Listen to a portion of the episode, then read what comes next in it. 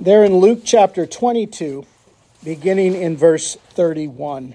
Hear now the word of the living God. And the Lord said, Simon, Simon, behold, Satan hath desired to have you, that he may sift you as wheat. But I have prayed for thee, that thy faith fail not. And when thou art converted, strengthen thy brethren. And he said unto him, Lord, I'm ready to go with thee, both into prison and to death. And Jesus said, I tell thee, Peter, the cock shall not crow this day before that thou shalt thrice deny that thou knowest me. And he said unto them, When I sent you without purse and scrip and shoes, lacked ye anything? And they said nothing. And Jesus said unto them, By now he that hath a purse, let him take it, and likewise his scrip. And he that hath no sword, let him sell his garment and buy one. And I say unto you, that this is written, must yet be accomplished in me.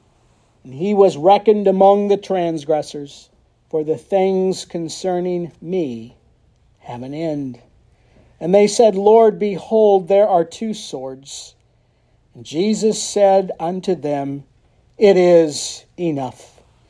And this is the word of the Lord. Let us pray. O Lord our God, we do come before Thee this morning with thankful and grateful hearts.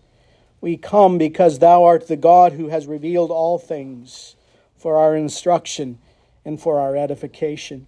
And we do pray for the blessing of Thy Spirit upon us, that Thou wouldst open our ears and our hearts that we might receive Thy word.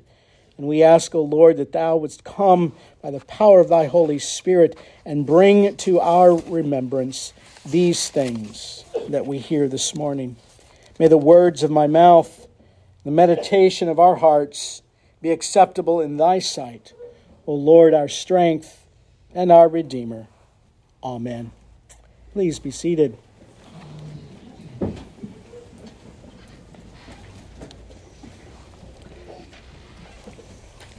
Trials and temptations are a common experience that comes to all believers.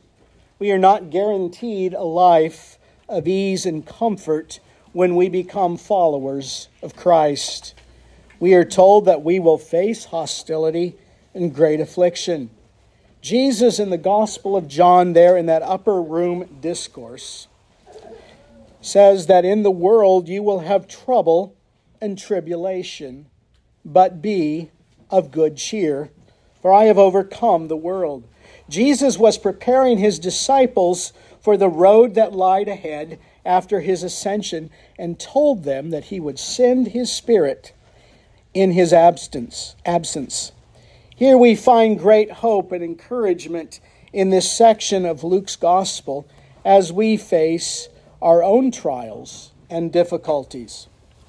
Now, here in Luke's Gospel, we come to this upper room discourse.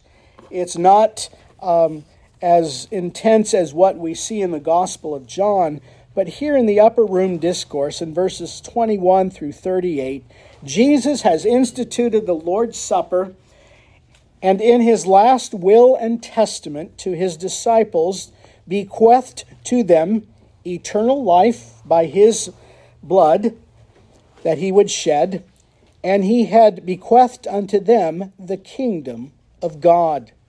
He willed the kingdom to them, as verse 29 says, and the future glories that await them in heaven. Now in this final discourse, Jesus foretells his disciples of trouble and affliction that would come.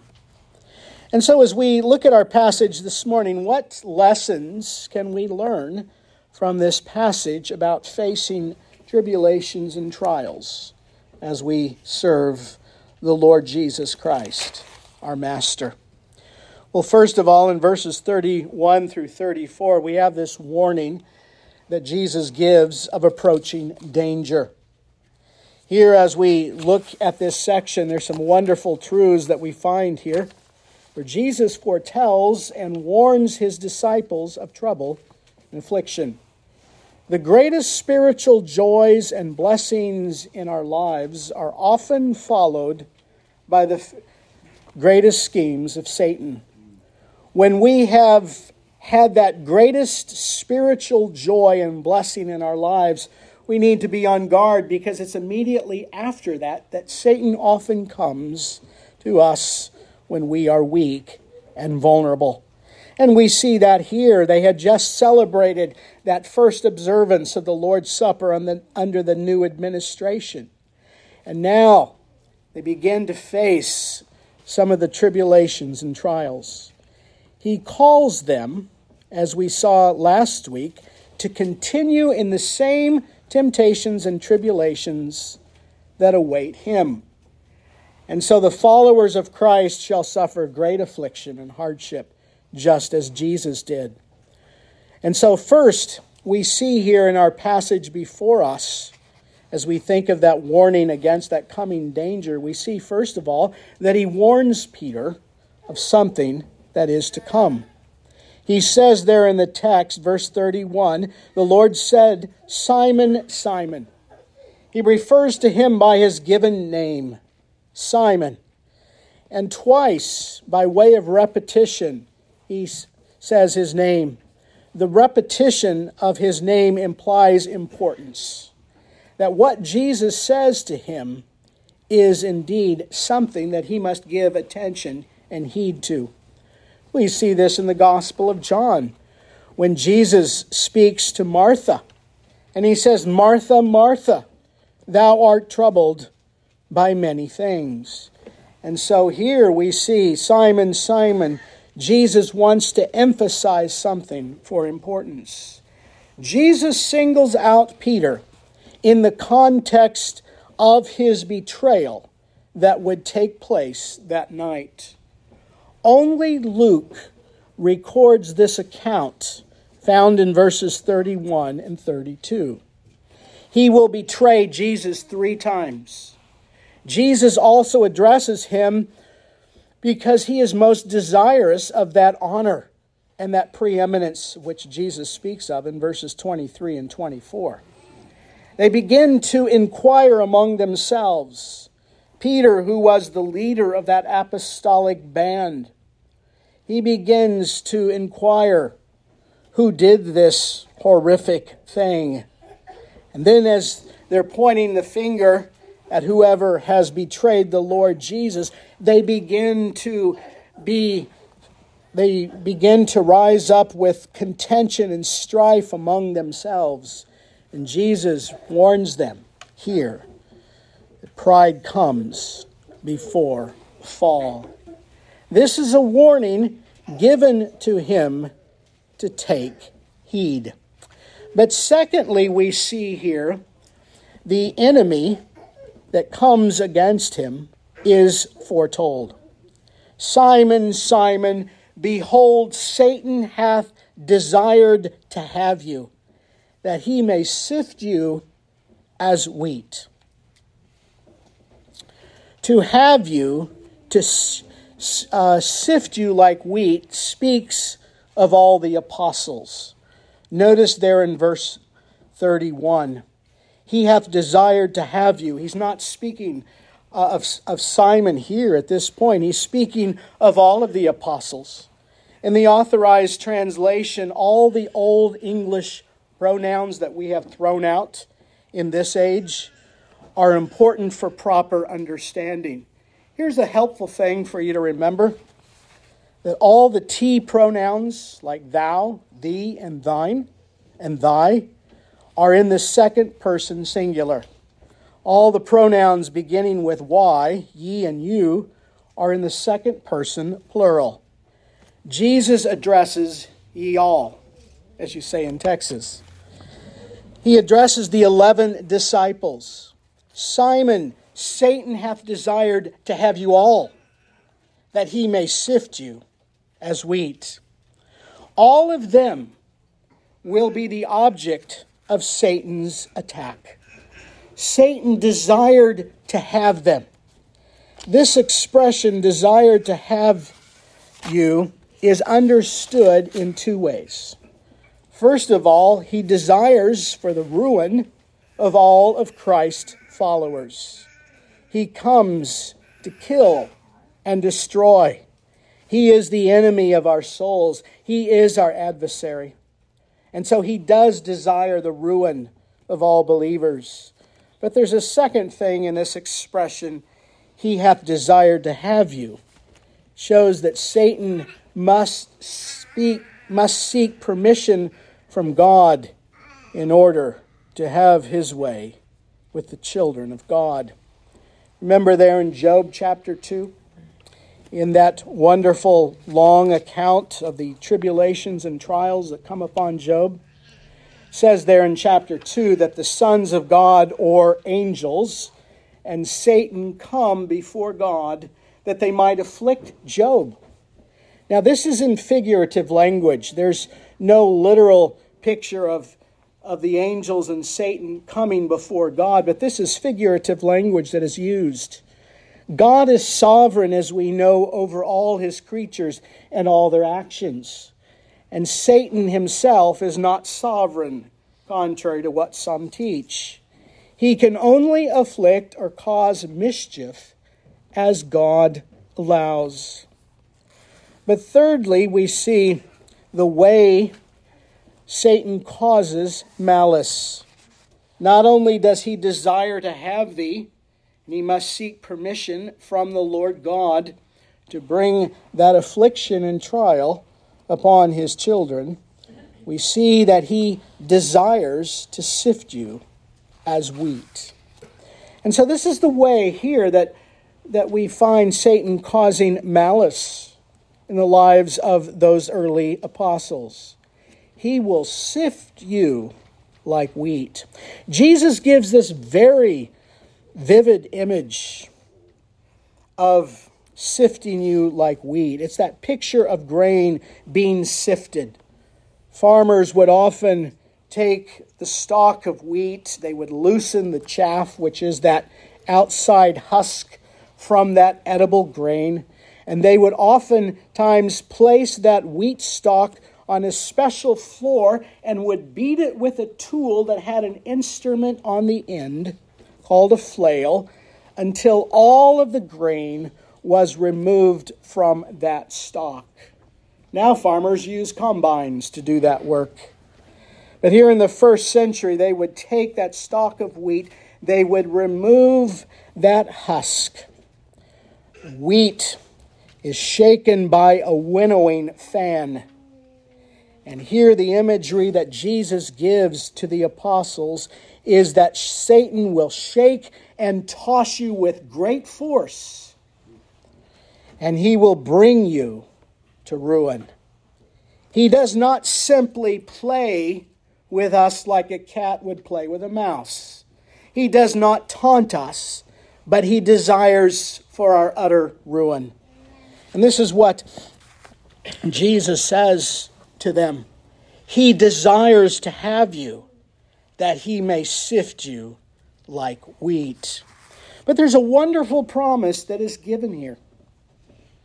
I have prayed for thee. You come to verse 32, and here we go back to that second person singular. I have prayed for thee. I have prayed for thee, Peter, Simon, that thy faith may not fail. The reason he particularly addresses Peter at this point is because Peter will utterly reject him. Peter will deny him 3 times.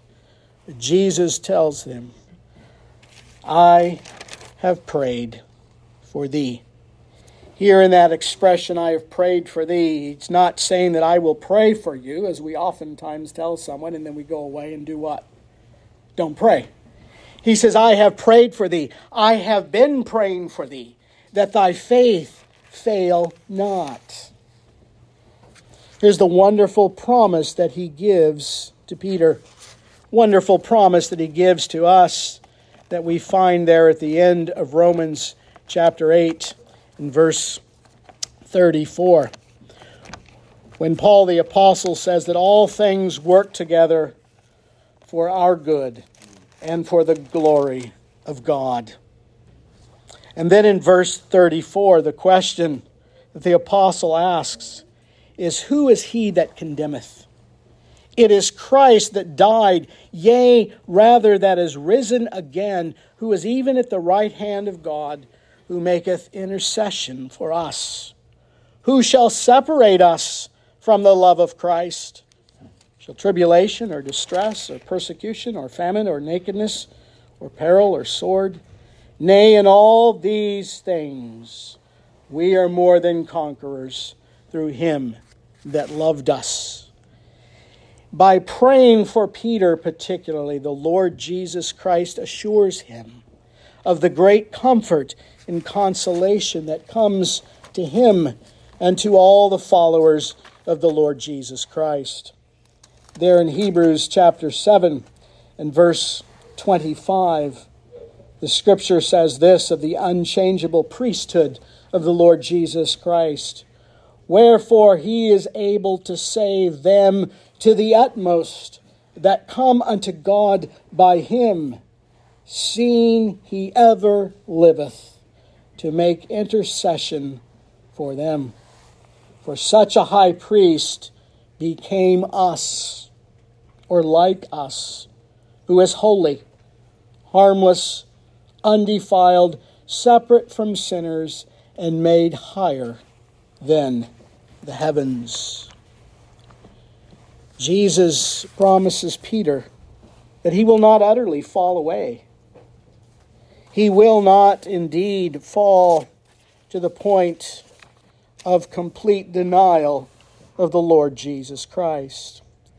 But then he gives him a promise, not only a wonderful word of encouragement and consolation, but a word of promise that when thou art converted, strengthen thy brethren.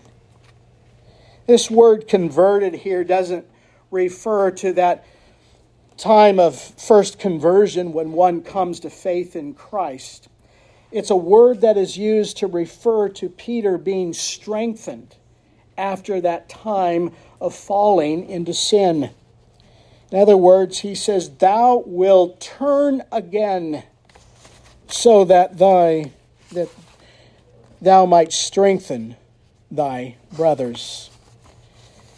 J.C. Ryle said, "However great his desire to cause mischief for the saints of God, Satan always works in chains." Remember, he's a defeated foe. The disciples will see that when the Lord Jesus Christ rises from the dead, that he conquered the power of sin and death. He conquered the evil one.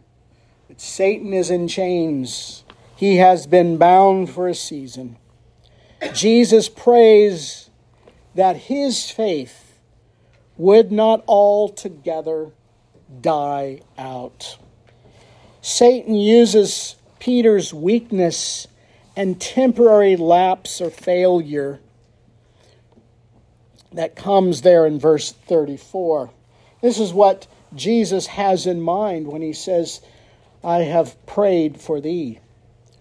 He says in verse 34, "Peter, the cock shall not crow this day."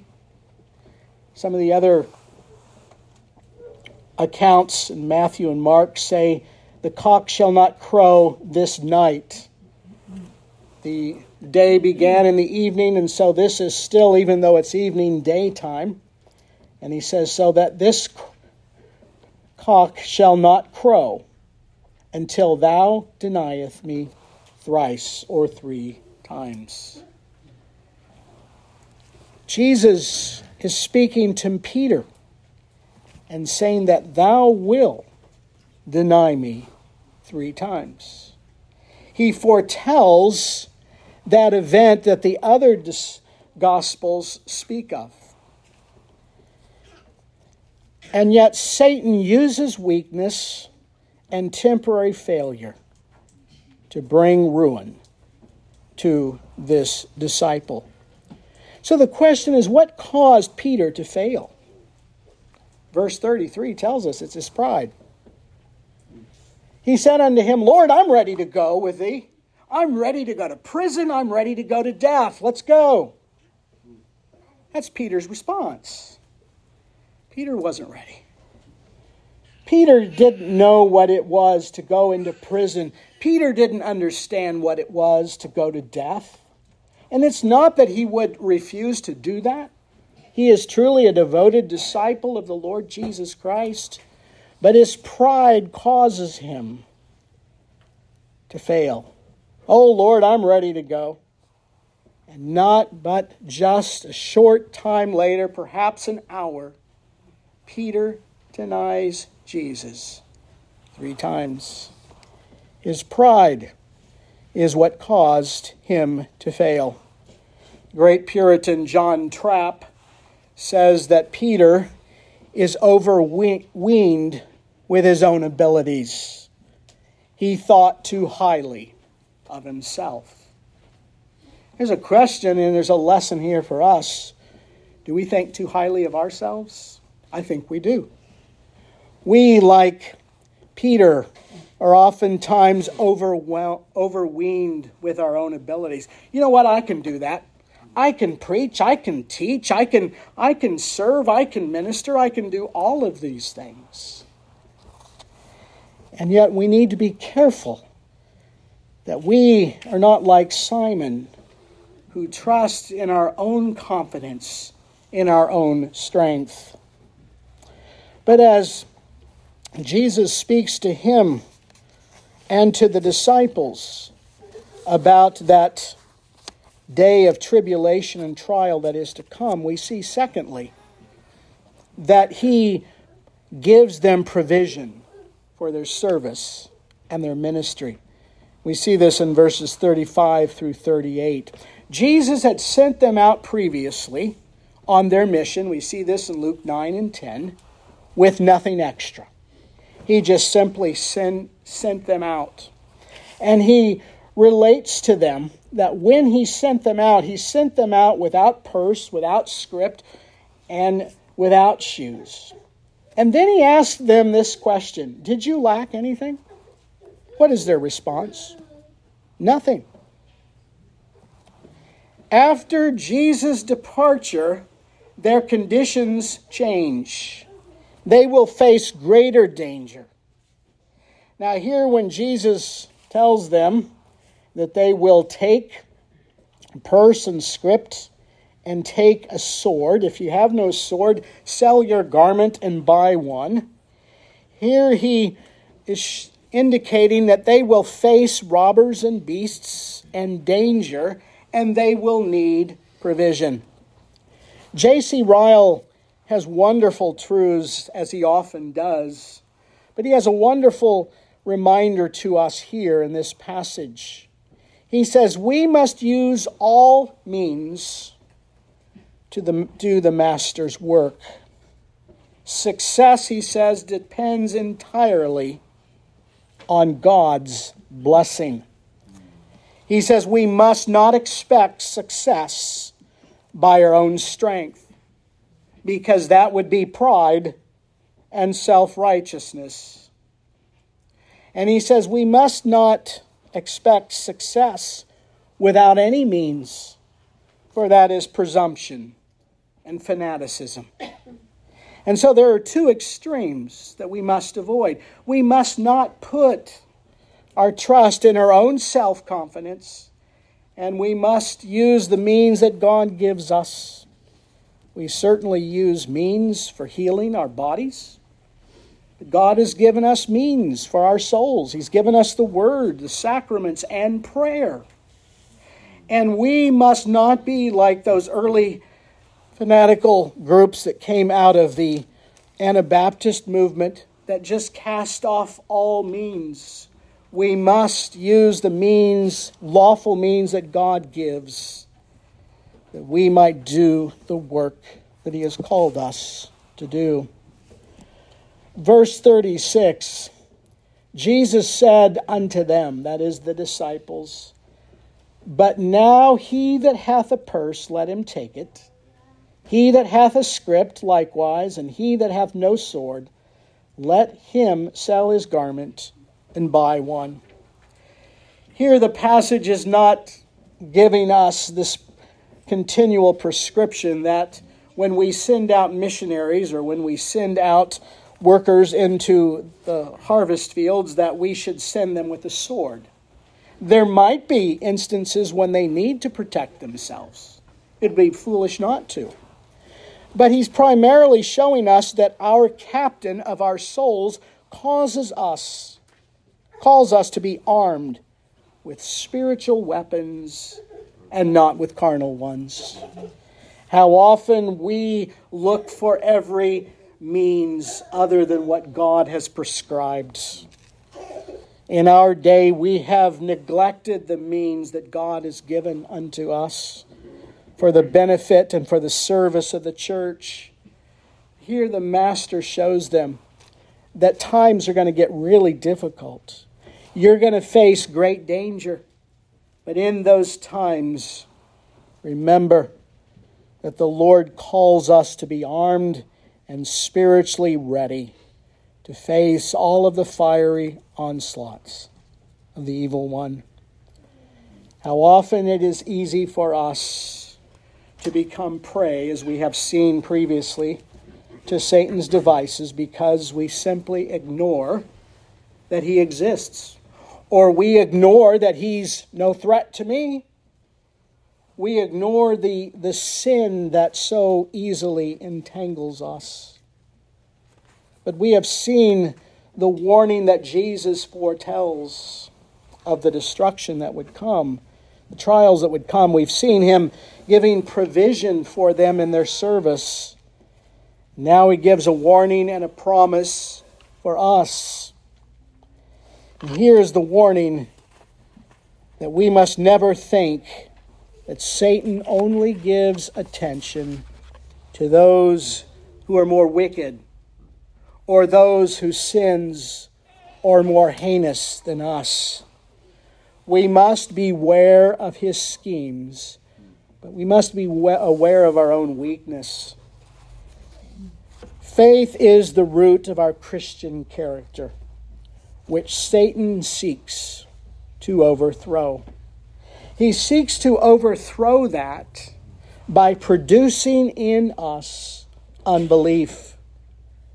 There in the Garden of Eden, when the tempter comes to Eve, and even in the life of Peter, when he denied Christ 3 times, you hear this question over and over again.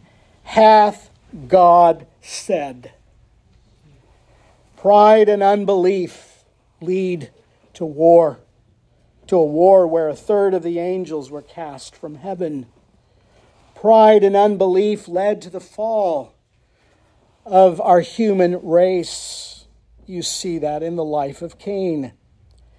Pride and unbelief leads to the fall of marriages. It leads to the fall of homes. It leads to the destruction of churches. And it leads to the destruction of nations. God uses our temptations. God uses those trials that come to us for our improvement, for our sanctification. He is most honored when believers maintain their uprightness and integrity under trial. The greatest temptation for these disciples will be, as it was for Peter, to reject Jesus under the most intense trial and persecution. And yet, we are called to maintain our honor, our integrity, and our uprightness under every trial. When we find ourselves weak, when we find ourselves vulnerable to the schemes of Satan, we must maintain our integrity. We must maintain our holiness, particularly under great trial. John Donne an old Puritan, says that this is a great scene in verse 31 that unfolds. He says, Satan is tempting, but Jesus is praying. Satan is sifting, yet Jesus is pleading. The strong man is assailing, but the stronger than the strong is beating him back. The secret to your safety, saints of God, in every trial, in every temptation, is that great intercessory work of our Savior, who stands as our victorious King, who overcomes the work of Satan. He who keeps Israel neither slumbers nor sleeps. He is your guard. He is the one who watches over your souls.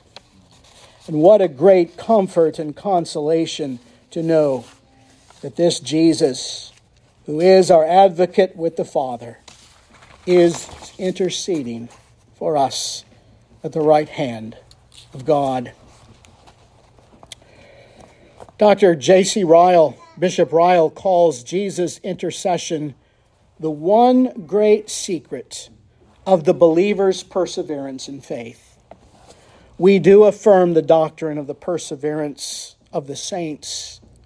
We don't uphold what some call the perseverance of sinners, but we uphold the doctrine of the perseverance of the saints. Bishop Ryle says the continued existence of grace in the heart of a believer is a great work. His enemies are so mighty. His strength is so small. The world is full of snares, and his heart is so weak that it seems at first sight impossible for him to reach heaven. But the passage before us explains his safety. That Jesus is a mighty friend. He is a gracious Savior. He is a lover of our souls who sits at the right hand of God, granting us that perseverance of which we cannot hold. It is Jesus who holds us. It is not we who hold ourselves. The story is told of Dr. John Kennedy in Scotland, there in a city called Dingwall, a small village, who once preached this very text during a communion season, and he appealed to every tempted and tempest-tossed soul in that congregation to lay all of its weight on this gracious advocate he called the gracious I. All its guilty yesterday, all its sin today, and all of its unknown tomorrow. I have prayed for you. Yes, this glorious I, saints of God, prays for us. And there's some wonderful reminders to us and lessons in this passage that warn us against the dangers that lie. Oh, how subtle the evil one is. How subtle he is, even against young people. He is subtle in his schemes. He doesn't just come out like the movies depict and do some great mighty deed. No, he comes camouflaged as an angel of light. He comes to deceive. He comes to kill. He comes to destroy. But, oh, saints of God, we have a Savior who sits at the right hand of God, who intercedes for all of his children. And even in those times of great weakness, when our faith fails, even in those times when we say to our neighbor, no, I don't go to church much. No, I'm really not a Christian. I'm really not that great. Even in those times of great weakness, the Lord Jesus Christ prays for us, because those who are his saints will truly and finally persevere to the end. Jesus has guaranteed that all of his saints will make it. They will stand firm to the end. Particularly for young people here today, there are so many devices and temptations that Satan will lay before thee. He will bring things from all kinds of places that you're not even aware of. But he's subtle. He's a master deceiver. But oh, the remedy that you have is laid up for you in that means of grace that we call prayer. Not only do we pray in times of weakness, and we should pray, but the Lord Jesus Christ, as our elder brother, is praying for us. Here the Lord Jesus, who is the glorious I, not us, but him, is the only one that can preserve us and keep us in times of great affliction. We are called to serve the Lord Jesus Christ and to remember that the glorious day to come is off in the future. But we are called not to sit idly by, but we're called to be active, fighting against the evil one who wars against our souls. O saints of God, find courage today. Find consolation and comfort in this Savior who does pray for you, that you might be strengthened, who prays for us. But as we see in that prayer of the Lord Jesus on behalf of Peter, he prays that we might strengthen one another. How do we strengthen one another? By devouring, by gossip, by backbiting, by holding harbor and resentment against one another? No, that's the very thing that Satan loves. The way we strengthen one another is by our meeting together, by building one another up, and encouraging one another to strive after holiness. For without holiness, no man, no woman shall see God. Perhaps you are here today and all of this means nothing. I would urge you today that the time is coming when the Lord Jesus Christ will judge all sinners. And I would call upon you today to plead for his mercy, to cry out to this Christ, who indeed promises great comfort and consolation to those who walk by faith and not by sight. Let us pray. Lord Jesus Christ, we do give thee thanks that thou art indeed a wonderful and gracious Savior, that thou art our high priest, that thou art our King, that thou dost intercede for us. And Lord, I would pray particularly this morning that if there is some here who feel like they're just hanging on by a thread, I pray that you would not bruise that reed, that you would not smoke that flaming flax, but thou wouldst indeed grant unto them strength for all that are struggling here today, for those who find that they can't continue on. O Lord Jesus Christ, grant them strength that their faith would not fail. And grant us strength that in the days ahead, that our faith would indeed be centered in that great I who promises to be our hope and our surety and our consolation both now and forever. And we ask this in his name and for his sake. Amen.